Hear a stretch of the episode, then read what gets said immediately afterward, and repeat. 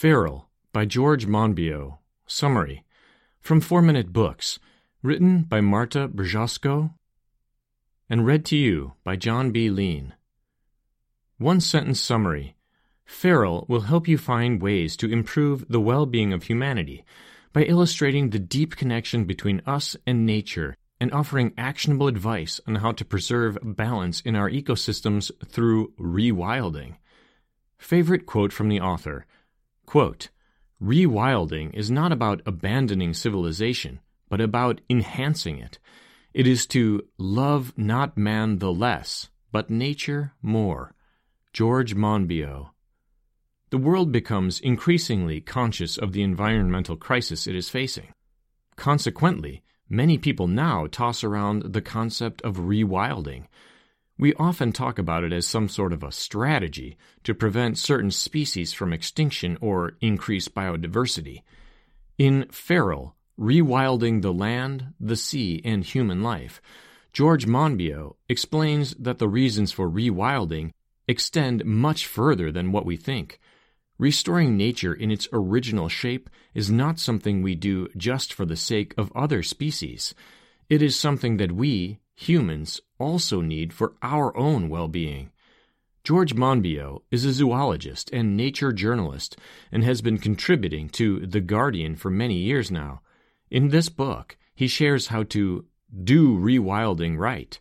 His book also discusses how our ecosystems benefit from it. Additionally, he highlights the importance of preserving nature for the sake of the human psyche.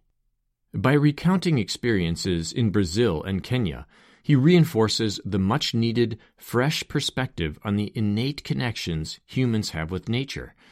This perspective helps us frame rewilding as crucial rather than a nice to have project. Here are three lessons that will open your eyes to the necessity of rewilding. 1. Destruction of wild nature has multifaceted consequences. 2. Rewilding can impact human well being. 3. Large animals' protection is crucial for rewilding. Ready to get a little wild with Mr. Monbiot? Let's do it. Lesson 1 The consequences of destroying nature are all encompassing. The destruction of coral reefs and rainforests as a consequence of human economical expansion is obvious. Most people agree that we should stop such practices because they harm the global ecosystem.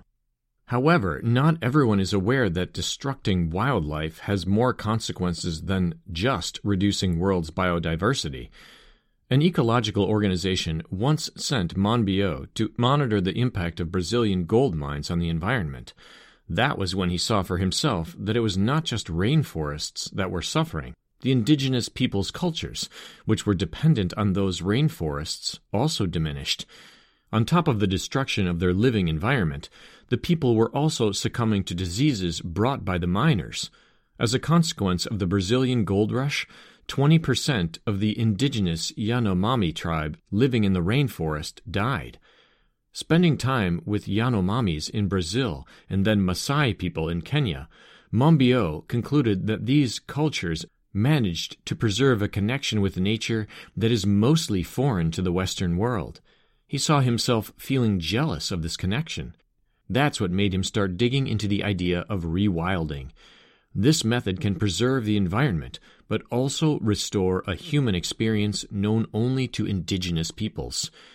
The author saw destroying those cultures as one of the many threats of Western nations' economic expansion. That's why he began to work on popularizing and implementing the ideas of rewilding in his native country, the UK, and beyond. Lesson 2 Human well being is dependent on the connection with nature. Benjamin Franklin wrote that many Europeans captivated by the Native Americans during the conquest of the New World became acclimatized to the indigenous way of life.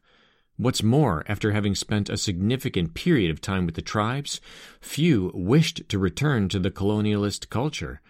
Interestingly, this didn't work the other way around with the Native American captives. Monbiot's interpretation of these facts is clear. Humans need a close connection with nature to thrive. Since the indigenous cultures provide such a connection, there is no wonder why so many people find this way of life enticing.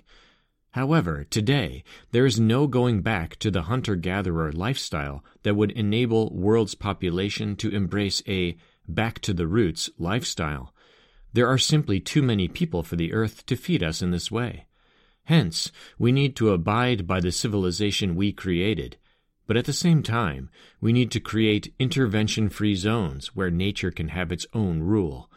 It is, therefore, important to correctly understand the idea of rewilding and separate it from conservation. The latter, Monbiot explains, is just another form of control over natural environment. In the conservation areas, people usually favor certain species over others, which leads to creating yet another kind of ecological imbalance. If we want to truly enjoy the feeling of immersion in nature, we need to designate some areas of land for rewilding and simply let them be. Lesson 3 Rewilding is leaving nature to play by its rules but it needs to be initiated by reintroducing large animal species. There's actually one thing humans should actively do in order for the process of rewilding to be efficient. We must restore the populations of certain large animals to initiate the recovery of natural ecosystems. To determine which species these are, it helps to look at archaeological findings. Monbiot shares an example of how this was successfully done at the Severn Estuary in Wales. Scientists excavated layers of mud to eventually get to the fossils from thousands of years ago. Among other traces of animals and humans, they found footprints of cranes, birds that went extinct in Britain in the 17th century. Based on that, they assessed that the reintroduction of cranes to the ecosystem would help with rewilding in this area. And indeed, since 2009, the species has been revived, which contributed a great deal to restoring natural balance in the region. Monbiot points out that the species that should be restored are usually large animals, such as wolves, bears, or wild boars. That's because they are often the ones that keep ecosystems lively and diverse. Wild boars, for example, do that by digging into earth and creating mini habitats for various species of plants to thrive. Once the crucial species are reintroduced into the ecosystems, Monbiot argues that we should leave the rewilding areas to operate by their own rules. Only this way we can preserve real wildlife, which is crucial to our own well being. Feral Review Feral is an account from a journalist, author, and researcher, but most importantly, from an avid nature lover. You can literally feel his amazement with nature as you read his words. Monbiot's book is compelling also because it doesn't focus on criticizing the destructive human impact on the planet. Instead, it offers practical solutions that we can use to restore balance in our ecosystems. Who would I recommend the Feral summary to? the 28 year old environmental activist who looks for actionable solutions to help the planet, the 45 year old urban planner searching for ways in which civilization and nature can coexist, and to anyone who cares about the natural environment of planet Earth.